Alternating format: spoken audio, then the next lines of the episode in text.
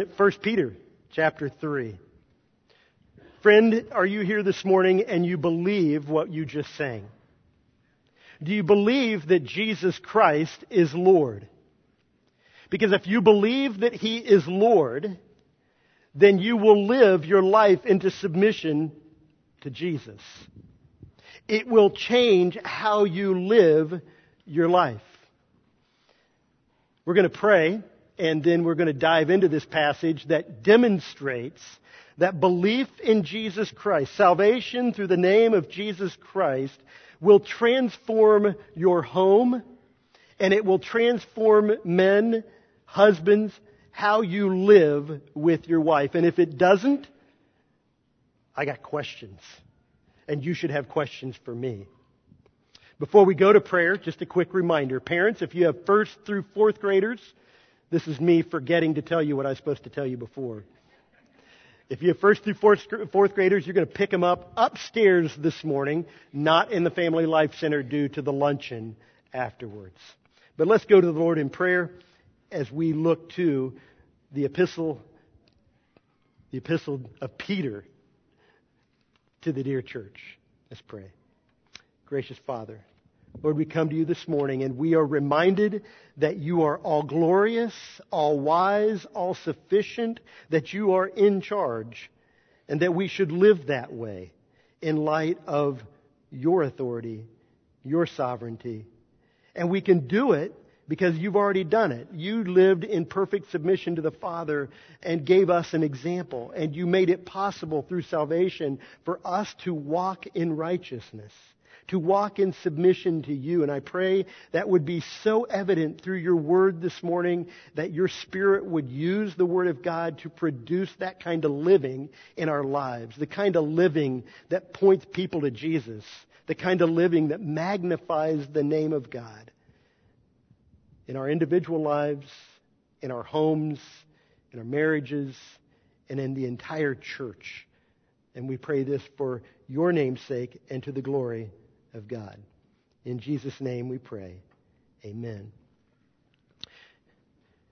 In 1 Peter chapter 3 verse 7, Paul writes to the husbands, and we've heard this already, but I want to come back to it again. Likewise, husbands, live in, a, in an understanding way, showing honor to the woman as the weaker vessel, since they are heirs with you in the grace of life, so that your prayers be not hindered.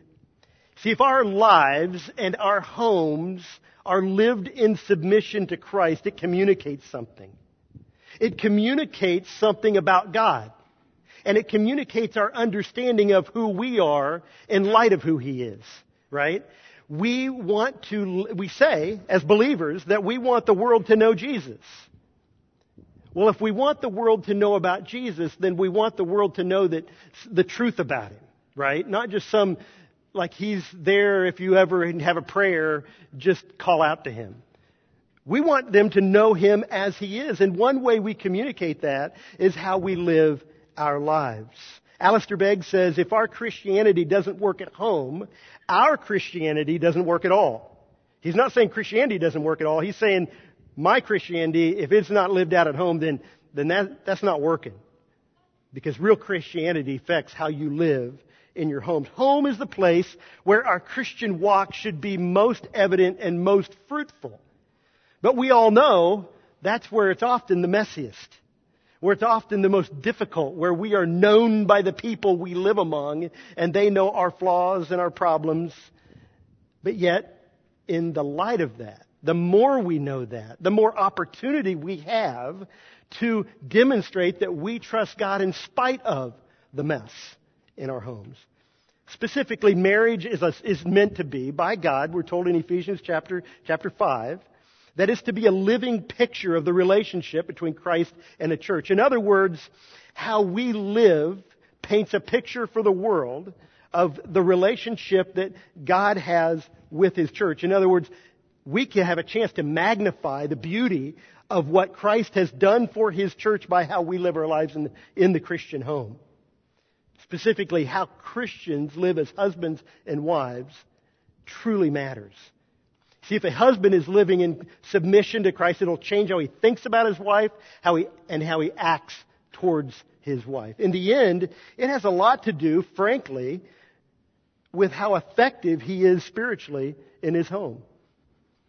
And we'll see that by the end of this verse. For those who are single and here today, and you're like, dude, I don't have to live this out. Well, maybe one day, but maybe you're a lady here today and you're like, you know what? I'm never going to be a husband. You know what? Whether you're single now or single for your entire life or whether you're a woman, I believe clearly that the principles and truths in this passage have some very deep lessons for all of us as the body of Christ. As we'll see later in Paul's letter to the Ephesians, this is something we all are to take note of, right? How a husband and wife relate to each other provides instruction for our relationship with Christ. In other words, we can learn something about being the church by watching the marriages around us. We can learn something about the church as we are instructed as believing spouses. There's an important point to be made though right here. Okay? There's, we're in a day and age when self-improvement blogs and self-help books are huge business. If you can have a, a, a, blog or a TikTok or something to show people how to be better them, right? You can make big money.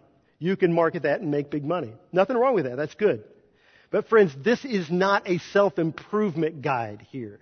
This is not a marriage improvement guide as we look at this passage. In other words, what I'm saying is this was Peter writing to believers how to live a Christian life. Now, can that improve how life is? Absolutely. But he's not writing it to just everybody to say, hey, if you'll just apply these principles, you'll have a better life, a better marriage, and be a better husband. You say, why does that matter? Because friend, this morning, it's important that you understand that you first need to be a believer to affirm the truths that we just sang in order to be able to live this out. If you're to live in submission to Jesus, doesn't it begin first with you, your life, living in submission to Him, repenting of your sins, and coming by faith to Jesus Christ? It begins there. And then it flows out into how you live your relationships. You just have to read the first two chapters of 1 Peter, and you'll see a description of a believer. They have been ransomed by, from sin by Christ's death. They have a desire to know and do the will of God. They've surrendered to God's call from darkness into His marvelous light. They've received the mercy of God by the grace of God to live for the glory of God. And they've set their hope fully on the grace that will be fully enjoyed at Christ's return. That's some of the, the ground we've traveled as we've gone through 1 Peter 1 and 2. And, and that's a description of a believer. Does that describe you? Does that describe who you are? Have you been redeemed? Have you followed the call from darkness to light? You've repented and now are trusting Christ? Are you setting your hope fully on the grace that you'll receive in Christ? If not, my first invitation this morning to you is to believe to by faith trust in Christ as your Savior. Submit your will to His will, repenting of your sins, by faith trusting in His righteousness and in His death on the cross for you. And there we have a new start. If you have questions about that, I'd love to talk more with you after, but, but this is the context in which we find ourselves applying these truths of 1 Peter chapter 3. In fact, in 1 Peter 3 7, Peter is continuing a string of instruction on submission. You haven't caught that, you've probably heard submission more in the last two weeks than you've heard for the last five years of your life. But this morning you're going to hear it again in the sense of husbands living in submission to Christ because he begins the verse with likewise husbands. Well, likewise to what? Well, in, in the same manner that the submission of slaves and wives in response to the example of Jesus was submission to Jesus, so too husbands are to submit their lives to Christ and how they live in relationship to their wives. Now, if you're a young lady here this morning and you're thinking one day that you might consider or even want to get married, I pray that you're looking for a young man who is already modeling that he can live in submission to other people. That he is not a, you know, the great, when you're around him, he's not the greatest thing he's ever known, right? He knows how to honor other people who are in authority over him because if he can't honor people above him, if he can't honor, most of all, his mom and dad, then there's issues. There's issues. Will he then be willing to, to honor the Lord and submit himself to God and the way that he loves you? That's the call here. We see beginning in 1 Peter 2 that Jesus submitted to the Father for our good. In submission to Jesus, servants were to sub- respectfully submit to their masters, even bad masters, right? Bent masters, we, we learned. In submission to Jesus, wives were to, to subject themselves to their husbands, even to husbands who did not submit to or obey God. And so, in submission to Jesus, husbands are to submit their earthly passions and possessions to the needs of their wives, making her good their priority. Here's how Peter describes the way in which a husband can dwell in an understanding way, right? He says, Husbands, live with your wives in an understanding way. A husband in submission to Jesus Okay, so if we're assuming that this is a Christian husband and he desires to live into submission to Jesus, then this is what it looks like.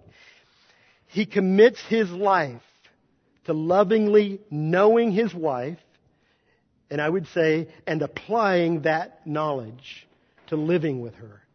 Applying what he knows. So it's not just about this head knowledge, it's about knowing and living in an understanding way, applying that knowledge to life. This word to dwell or to live is the idea this is brain, this is just mind boggling that they reside together. That's deep, isn't it? Husbands reside, you guys are really tired. You're just like my ABF this morning. You guys are half asleep. Yeah, there, there's no depth to that except the fact of the matter is a lot of times we can live in the same house and not dwell together. Right?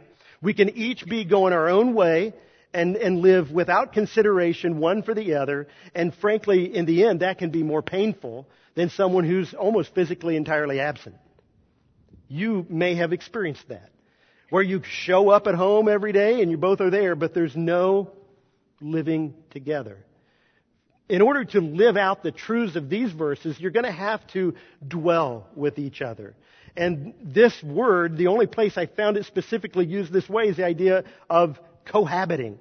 Not just, hey, we happen to be two people living in the same place. It's actually referring to spouses living together as spouses should.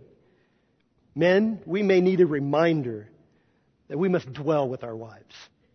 We have to live with them.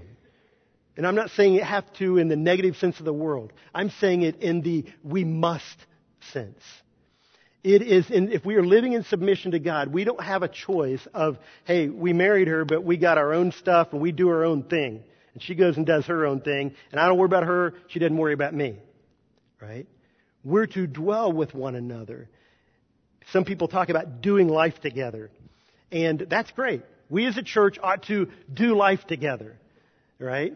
We ought to have time that we spend with each other, involved with each other, growing in knowledge of each other, and applying that knowledge to how then we can encourage one another, and so much the more as we see the day of Christ's return approaching. But if you're doing that with the church out here and you're not doing it with your spouse, then you've got it all flipped around.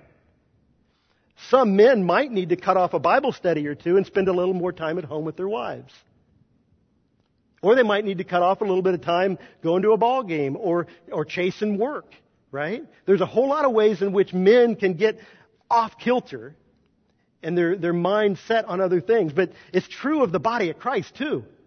Because the minute you start going, well, okay, now he's just talking about husbands, I can check out. Just a minute. If, if we as the church are to emulate the relationship of a husband and wife, then shouldn't we as the church with Christ make sure, beyond all doubt, that we're not checked out? That we're not just doing this church thing, that we're showing up on Sunday and, okay, I did my thing, did my duties, now I can move on. It's no duty. It's not about duty. It's about relationship. It's about dwelling with. The one, Emmanuel, God with us. He came and pitched his tent among us. I think he wants to live with you. I think he desires for intimacy with you. Friends, men, That's what we're to do with our wives. We're to desire true intimacy, investing our lives, not just in our coworkers and our buddies and our workout friends and our men's Bible study or whatever else it is, but with our wives, present and engaged. So what does it mean to live, to dwell in an understanding way? Well, the Greek actually reads it like this. Husbands likewise dwelling together according to knowledge. Oh. So I'm just to write a book about my wife. Okay, some of you maybe are more academic and you want to write a book about them. Okay, others of you like, yeah, I know enough. Okay, to stay out of trouble. Right? And it, that's not what it's saying. We're to dwell according to the knowledge. In other words, my knowledge should drive then how I live in relationship to her. Okay? And there's several ways that you might need to know her. First of all, the knowledge of her, her needs, her strengths, her struggles, her desires, to dwell according to those things. Not someone else's wife, not women in general, according to your wife. To know her well. And sometimes it's easier just to say, hey, you know, I'm kind of tired, don't want to talk. But you need, we're to dwell according to her. She is God's creation and you glorify God when you recognize her individually as God's creation and live in relationship to that. She is, she is blessed and God is glorified as it is his creation. But not only the knowledge of her, but the knowledge of her calling in Christ. Elsewhere in the New Testament, when it, it talks about this idea of knowledge, well, according, dwelling according to knowledge, it's talking about the knowledge of Christ. And so as the daughter of Christ, you're to live in a way that demonstrates that knowledge. In other words, that matters in how that, what we prioritize in life. And we'll talk more about that. It, it matters in terms of what we live for in life. It matters in terms of what you recognize about your wife. If her calling is in Christ, you will make much of God's, of, of God's salvation as you make much of, of getting involved with knowing and then living in light of her calling in Christ.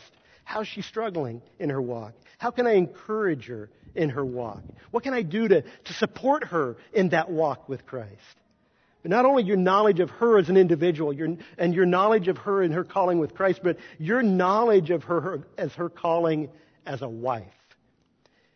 Okay? If you want to go back and think more on that calling, I commend to you to go back and listen to last week's message. I'm just telling you, it was fantastic. Pastor Chris really helped us unpack this idea of, of a wife living in submission to Christ, even with a husband who maybe he doesn't deserve it. Well, is there a husband who deserves it? No. It's all about what Christ has done. So go back and listen to that. But understand that the calling of a wife is very unique in this sense. And again, we'll, the rest of the verse will dig this out more. But your wife is a co-heir with you in Christ. She is your equal. Some of you maybe shudder if, if you grew up in an independent fundamental Baptist church when you hear that. But I'm telling you, she's your equal. I'm going to let it just sit there. But I'm not talking about, about egalitarianism. I'm talking about she's your equal in Christ. She's your equal intelligence, she, maybe surpassing. She's your equal in every way. But she's different. And her role is different. Her calling is different. And she's got to live out that role and that calling with you. That's hard. That's not easy being the wife to Stephen Schultze. Because I am a sinner. And I am fallen. And I struggle. And my wife still, when she agreed to marry me, said, I will live according to the design that God has given. Man, that's a, that is an amazing thing. That's an honorable thing. Not so much, not honoring to me, but honoring to God. That's how much she wants to honor God, that she will live according to her role, her design. And in that, as we live in an understanding way of that, we glorify God's design. So we have the opportunity to, to glorify God's creation as we understand her. We get the opportunity to glorify God's salvation as we honor her calling in Christ, and we get the opportunity to glorify God's design as we honor her living out her role in submission to Jesus. See, your goal is to understand her well, ultimately, that you might love her well. We've referred to Ephesians a couple times and we're going to do it again. But Ephesians chapter 5 verse 28 and 29 says this, Husbands should love their wives as their own bodies. He who loves his wife loves himself, for no one ever hated his own flesh, but nourishes and cherishes it, just as Christ does the church. See, the answer ultimately is not for husbands to think of themselves as the gift or the answer for all of your wife's problems, right? If you take that package of who she is, of her salvation and her role, you begin to think, well, the answer to all that, of, of really help, being of help to her, is really walking with her and pointing her to Jesus. Pointing away from me and saying, yeah, honey, this is hard. Let's do this together. Let's do this together, walking in faith to Christ. Let's do this together. Asking questions like, how can I be better at loving her and leading her in our home? How can I work alongside her? Or at least talk to her about what she does and understand what it's like so that I can be a better encouragement and support to her. Asking, what do I do that is discouraging or disparaging to her role as my wife? When I begin to ask practical questions like that, I'm beginning to think in terms of, okay, who is she? What's her role? And what's her calling? And how can I be part of it with her? If that's God's creation, and that's God's salvation, and that's God's design, and I begin to partner with her in that way and help move things that direction, God's going to bless that. God's going to, to do the work that He's promised to do. Right? He's promised He will sanctify you as a believer. Well, I'm just going to be a partner in that with God. He's going to make it successful. That's going to make it effective. Not me having all the wisdom and answers. Not me having some plan in place. Not me. I can guarantee you that my wife's growth in Christ is not because of me. It's because of the Word of God, by the Spirit of God, accomplishing that work. I just get to be a partner in it for life. That's a blessing. That's a blessing. So, by continually laying down our life, just as Christ did for the church, husbands have the privilege and the honor of participating in encouraging and supporting their wives in going on for Jesus. When we live this way, as husbands, we demonstrate, we demonstrate that our wives are honorable, that we truly believe that they are honorable, and we honor them according to who God made them to be. And that's where he goes next in verse 7. Verse 7, he says, showing honor to the woman as the weaker vessel. So let's put it together. Husbands, dwell with your wives in an understanding way, showing honor to the woman as the weaker vessel. So as I live with her in an understanding way, honoring her as God's creation, according to God's calling and God's design, then I am now showing honor to the woman as the weaker vessel. I'm respecting her. I'm showing that honor. A husband glorifies God when he honors the design and role of his wife. Now, men, who is it that we normally honor? We, or, we honor the top dog. That five star general, right? We honor the top athlete. We honor whoever it is that's the most successful. Go read books, right? You go read books about all the famous people who've done great things. They're the top dog. In the Christian world, we want to honor the, the pastor of the really big church, right? That's who we want to talk about. It's all about who's, who's the greatest. That's not what he says here. He says, in this case, you will honor the design that God has for your wife when you honor and praise her living out that role. See, Peter says we're to continually give honor to a wife who chooses to submit to Jesus and place themselves in a role of service. And I would say, even when they don't. If, in keeping with the rest of the passage about servants with masters, and husbands or wives with husbands, I'd say, husbands, when your wives don't live in a way that demonstrates submission to Jesus, guess what? You're to live with them in an understanding way. If they always live perfectly, why would there be a command to have to dwell with them in an understanding way? You'd be like, no, she's perfect. I understand it. Got it. Clear. No, this, it means because life is hard. And a lot of times you're not easy to live in relationship to. And so therefore it's, it's kind of messy. But this idea of as the weaker vessel is not merely just an emphasis on a physical weakness or fragility. I mean, we can point to plenty of examples where a wife is physically stronger, or a wife maybe mentally have be, be wiser and smarter. It's not talking about a weak weakness there. Now, if you look to biology, yeah, is there a difference? Absolutely. You look at biology and you compare track runners, right? The best male track runner and the best female track runner. Will, there will always be a difference. I think 21.8 was the new women's record um, in the 220 meters yesterday, set by a former Kentucky Wildcat, I think. Um, that happened over the weekend. Well, the men are running down around 19, and, and, and they both keep moving down. We're not here to say one's better than another. They're just designed differently. They're created differently, and we go to Scripture for that right? And then we go to biology to say, yep, it kind of fits with what we expect from what is written in Scripture. But I don't think that is the primary point here.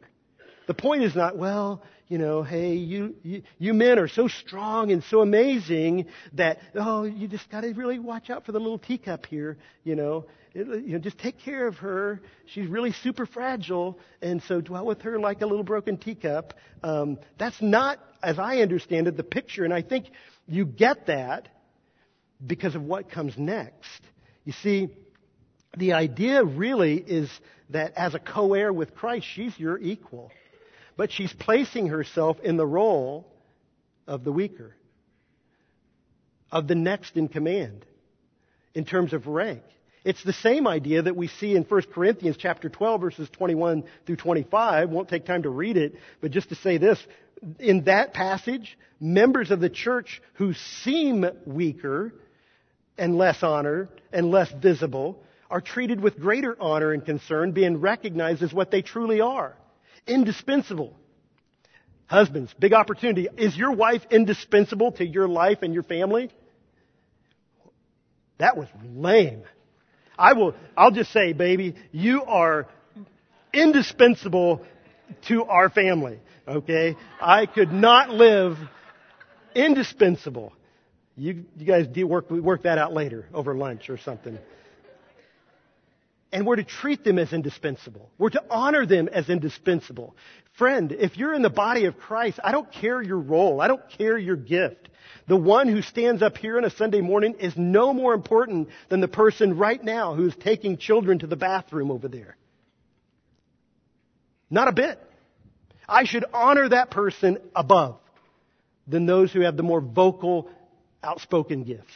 That's what scripture says. And in the same way, in a home, yeah, it may be that it's not, not maybe. God has given this role of a man to lead in his home, but that doesn't mean he's better. That doesn't mean he ought to get more cred out of it. In fact, the honor should go to his wife. He should rise up truly and call her blessed. There's ways in which we do that.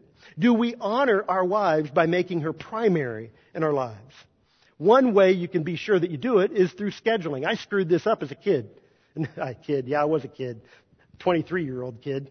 Um, we first got married, we were in Waterloo, Iowa. And I was, in those first few years, I went from being a teacher and coach to being a teacher and a coach and a youth pastor, a young husband, and a new dad. And in those days, there was about a year there where I was doing all that. And, and I tell you what, it was everything I could do to get that schedule, youth ministry schedule out. And I would just jam on that thing and get it put out to the, the, the, the church and think, ah, good, got that done. And then I'd show it to my wife. Yeah, some of you get it. And it'd be like, oh, that's our anniversary that you're going on that wilderness trip on, or we had plans for that night, or I was hoping that we could do this. You know, very reasonable request. And I, I wasn't dwelling with her in an understanding way. I wasn't showing honor to her because I didn't consider her before the other things in my life. I put those other things in front of her. A wise brother, uh, Dr. Moore, um, one of the pastors there at that church, came to me and he said, You know, here's what I do with my wife. I look at the calendar ahead and I, first of all, ask her what's on the calendar. And B, I go through and I X out a night each week. At least one night every week. And the only way we change that X is if we agree on it together. Right? And it may be that we don't have any set plans, but we've got plans and that's to be us. I dwell with my wife and honor her as I place her above everything else in my life other than God. So it may be you can do that simply through scheduling, but you prioritize her. You can also honor her by listening to her. Do you seek her wisdom before the wisdom of your buddies, of your best friend, of your coworkers? Do you honor her? Do you honor her by seeing her through what is primary in God's eyes? Do you only look at her as the world does, or do you see the internal, imperishable beauty within? To truly honor her, her, recognize the things that, that most reflect Jesus in her life. Do you see that? Are you looking for it? Honor that. Lift that up, right? In that way, you understand who she is and what she's living for. You glorify her Maker, and you honor her in her efforts to glorify Jesus? Do you honor her earthly achievements and success, which the world honors? Or do you honor the daily service she gives to you, your children, the church, your neighbors, and the true good that we talked about last week? The good that she does, the true good that she does in, in the community. Hey, friends, brothers, number one, pay attention. Look, be observant. Be a scientist. Be an observer and then speak up. You know, I know we, we have a limited number of words, I'm told, right? Some more, some fewer than others. But use those few words to praise your wife. Use those few words to honor your wife. The world beats her down enough. You lift her up, build her up. Do you honor and encourage her walk of faith? Or do you simply criticize her struggle that she may have with anxiety, her, her struggle with fear, her struggle with not feeling like she's enough. Do you just stand back and criticize all that and add to the weight of that? Or do you recognize it and say, man, you're my closest friend. You're my spouse. You're my closest sister in Christ. And I want to be in this with you. I tell you, I've failed more than I've succeeded in that. But friends, that's the call to dwell with our wives in an, un, in, a, in, a, in an understanding way, giving honor to her as the weaker vessel. She has put herself in a place where you can have the most influence in her life of really any other person. Are you using that influence for, the, for truly for her good and to honor her as precious to God and to you? Another to speak well of her when you're with friends. Husbands, don't you dare. Don't us dare. Complain about our wives, make fun of our wives, belittle our wives, joke about our wives in a demeaning way, in any way, when we're with our friends or anyone else, obviously. Man, honor and praise for our wives is not simply flattery. It's not a way to get what you want, to, to somehow manipulate her. No. Honor and praise is that. You don't honor her when you manipulate her. You honor her when you highlight what is truly honorable. When you respect what is truly worthy of respect. You cherish her as God's creation, God's woman equipped by God with unique roles and gifts and co-heir with you by the grace of God. And that's where he goes. That's what makes this so amazing. Is she's a fellow traveler with you, side by side, and yet these roles are to be lived out in submission to Christ. Here's what he says next honor your wives as the weaker vessel, since, in other words, because, that's why that previous thing is all in relationship to, hey, you are, you're both equals, but she's put herself in this role willingly in submission, out of submission to Jesus. So, because of that, honor her because of that, they are heirs, or some versions say co heirs with you of the grace of life. See, we're to honor and encourage our wife as a fellow work of grace, not just as an object of our desire and affection. The believing husband and wife are fellow beggars. That's what we are. We're fellow beggars, spiritual beggars, who both understood their need by the grace of God and were saved by the grace of God. And as both receiving that, it should change how you think about each other. It should be like, you know what? I'm not looking at her now critically. I'm looking at her as in amazement. Look at what God's done in her life and look what God's doing in her life and look what He's promised to continue doing in her life.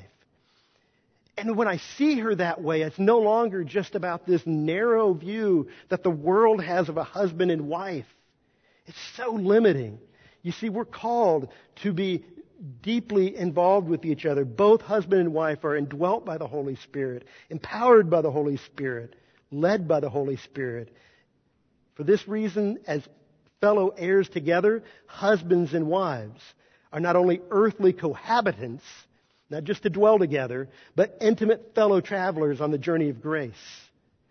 Tim and Kathy Keller note in their book on marriage, great book once you get past the first chapter. The first chapter is forever long, and, but once you get past it, there's tons of practical stuff. And I love this quote in their chapter on friendship.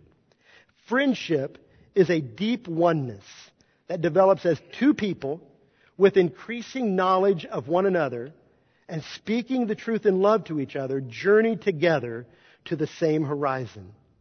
So they're, they're, they're journeying together, they're speaking the truth in love together, but they're both moving somehow towards the same horizon. Now, in friendships at large, it may be a small horizon. It may be some little thing, right? We play dominoes together. We want to be, we want to enjoy dominoes. That's a, that's a small horizon, but it's, but it's there. Okay, we do this together. We're fishing buddies. Okay, we, we go fishing together. We're moving towards being better fishermen together. Those are all small things, fine things, but this is far greater. This is a more distant horizon, but a more certain horizon as spiritual friends that we move to. In fact, they go on to say spiritual friendship is the greatest journey of all because the horizon is so high and so far, yet so certain. It is nothing less than the day of Jesus Christ and what it will be like when we see him face to face. That's what we're moving towards. That's what my wife and I are moving towards. A lot of times we get our eyes off of that and we can move all other directions throughout a day. But in the end, we come back to this view. Friends, if you're not married or if you are married, as the body of Christ, we're not just doing that with our spouses. That's what we're doing as friends in Christ. If you're single, man, pour yourself into the life of someone else who's moving to that same horizon. Don't only spend it on the temporary stuff of life. Find something bigger, and you already have it, and that is the horizon of walking towards Jesus and that day when we'll together be with the Lord. It is a wonderful journey, but it is a journey, right? It's a haul. It's a long haul. A, day, a daily growing in grace. Walking in the necessary grace that God supplies. The question, husbands, are you committed to your wife's growth in grace? Are you her greatest encourager? Are you her greatest partner in that walk? You, does she know that it's safe with you to share whatever her struggle is and know that it won't be used as a weapon against you? Right? That it's a safe place. It's a place to be transparent together. And again, I say that we as the church can learn from that relationship of what it should be in a marriage, a mar- where, where a husband and wife can be spiritually naked and unashamed before one another, knowing that they've committed to love me no matter what. To be fully known and to be fully loved. That's together as the body of Christ, we need to grow in that transparency that we might then come alongside and encourage each other and, and to help each other and to pray for each other. That's the picture that we have. God's intent for His church and God's intentions for husband and wives are so beautifully painted in Ephesians 5, 25 through 27. Husbands, love your wives as Christ loved the church. We've read this part before and gave himself up for her, that we might sanctify her, having cleansed her by the washing of water with the word. Do you hear that sanctifying work right? That we're working together with the Word of God to produce, to produce this beautiful sanctification, this Christ likeness, so that He might present the church to Himself in splendor, without spot or wrinkle or any such thing, that she might be holy and without blemish. Jesus is all in. How do I know that? He gave His life for it. We as husbands are to be all in on the growth of our wives in godliness, just like we are with our own lives. Inasmuch as we want to grow in Christ, man, let's be all in for our wife's walk with Jesus. When a husband and wife are both fully committed together, man, that is, uh, that is an amazing, beautiful picture of submission. Because if they're all in and say, Jesus, no matter what, we want to do, we want to live in obedience to you. Well, that includes then how I'm going to live in relationship to my wife and how she's going to live in relationship to me. And it will then transform how we walk forward together. Really, a marriage like this should be a greenhouse for growth, right? It should be a safe place where we can talk about things, work through things, you know, confess our sins to one another, um, encourage one another, build one another up in the faith. All the things that those one another's, 52 of them I think there are in the New Testament for the church, this ought to be the greenhouse. This is where it ought to be poured in ways like every day. Yeah, you may not be able to be with the rest of the church every day, but you should be able to, on a fairly regular basis, be with your spouse. I know we travel and do different things, but that ought to be what we're pouring into each other's lives. It's a greenhouse. Instead, we, we can turn it into to an oppressive, dangerous environment if we're not careful, if we're not quick to forgive, if we're not quick to be kind, if we're not quick to be tenderhearted and loving and living out the fruit of the Spirit. So while it's true in marriage, it's so very true in the church. And Christ, the master gardener, is at work in our lives, and He wants to see this growth happen. And very quickly, there's three passages, I think, first couple in 2 Peter, and then one in Ephesians that describe how this works. First of all, in 2 Peter 1, verse 1, he talks about this priority of growing in Christ. To those who have obtained a faith of equal standing with ours by the righteousness of our God and Savior Jesus Christ. May grace and peace be multiplied to you in the knowledge of God and of Jesus Christ. You see, you've got two, he's talking about equals with them. And what is happening? They're growing in the knowledge of our Lord Jesus Christ. That's true of the church should be true in our marriages. 2 Peter 3:18, but grow in the grace and knowledge of our Lord and Savior Jesus Christ. To him be the glory Eh, both now and to the day of eternity. So again, this emphasis on growing in grace. And then Paul describes the same growth and how it actually happens then in Ephesians 4:15. Rather speaking the truth in love, we are to grow up in every way into him who is the head. Husbands, how do you see your wives? Because how you see your wife, how you understand your wife determines then how you will live with them and how gracious you are towards them, how involved you are in their whole lives holistically. And when we know and understand each other, we will more effectively pray for one another. And do you see what he talks about next? if I know my wife and I understand my wife and I'm growing and honoring her, then, then, then I will grow in understanding better how to pray for her. So having commanded husbands to dwell in an understanding way and honor their wives, then he concludes the verse by saying, so that your prayers would not be hindered. See, the effectiveness of a husband's spiritual mission is closely connected with how he knows and cherishes his wife how a husband, the husband's spiritual effectiveness, his mission, right? And what is his mission? Primary thing in his mission is, is begins at home. You're, be, you're part of the Great Commission, but that Great Commission begins right there at home. And so your primary mission is first with your wife.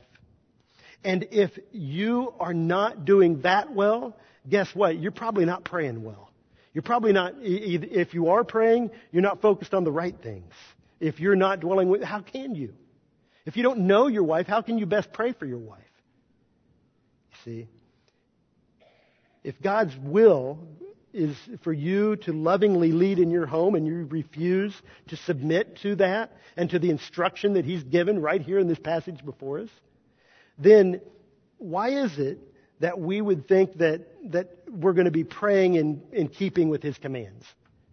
So, Lord, I reject this idea of living with my wife in an understanding way. You don't know her.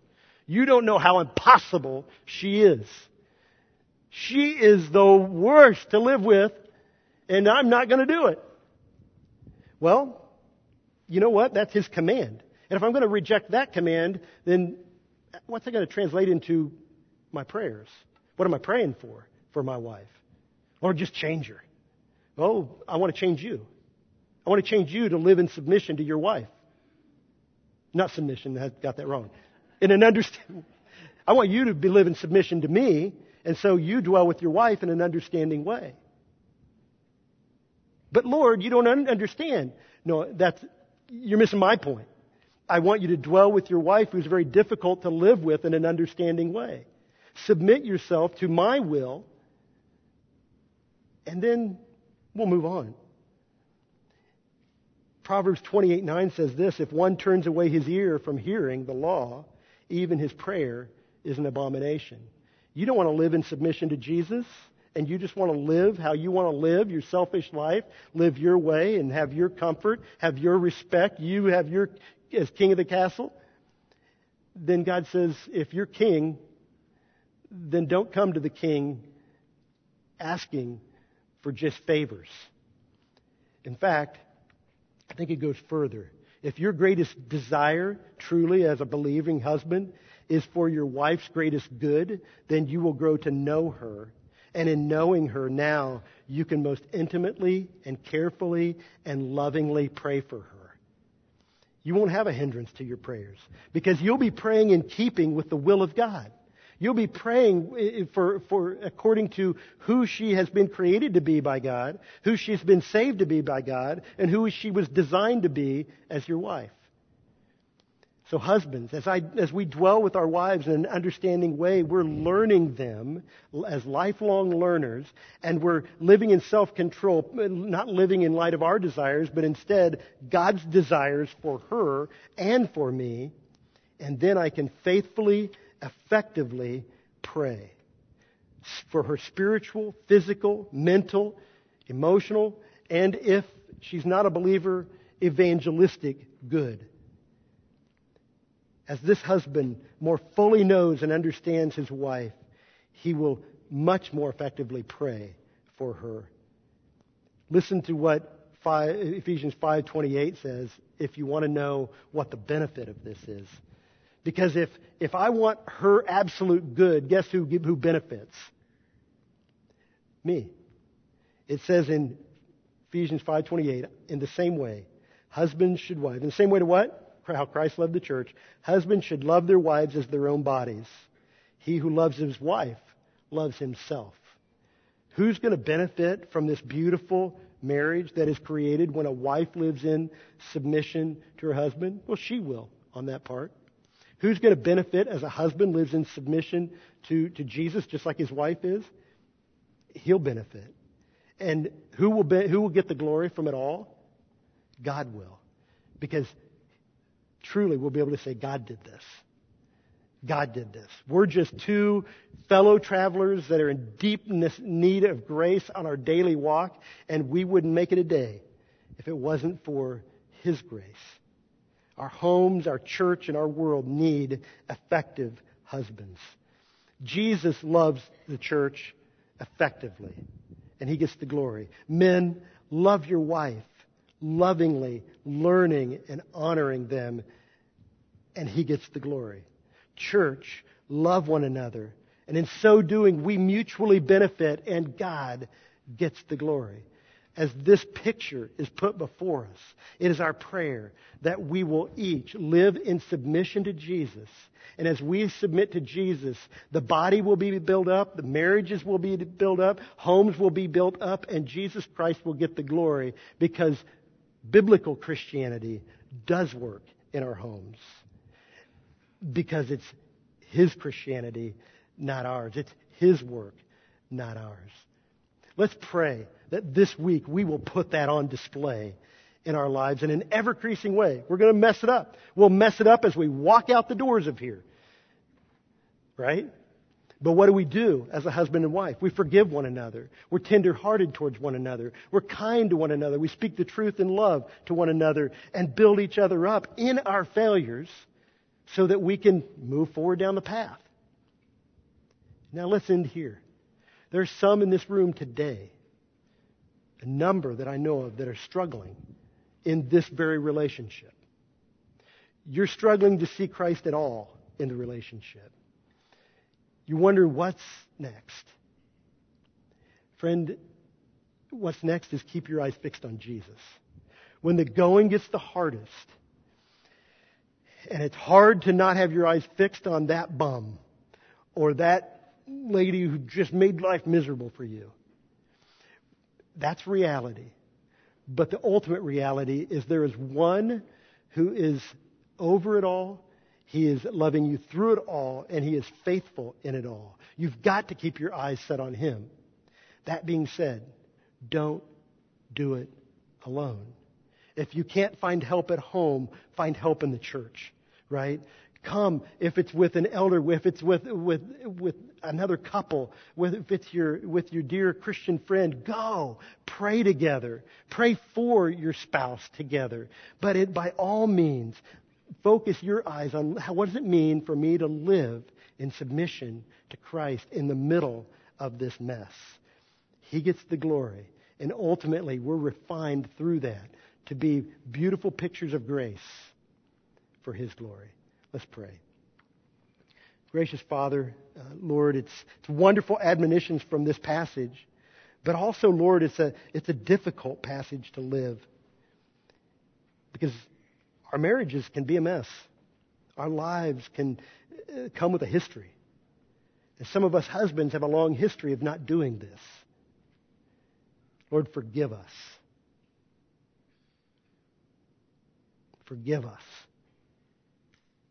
And Lord, may we, may we set our hearts on loving our spouses as you have loved us unconditionally with great sacrifice for your glory. And Lord, we pray that you do this work at Harbor Shores Church. First, that it would, that it would just change the environment of this place as our marriages and our homes are solidly focused on submitting to Christ, and then that we, as an entire church together, would keep our eyes fixed on submitting to Christ, not just living in light of the circumstances, but living in light of who you are and who you've desired us to be. And we pray this in Jesus' name. Amen.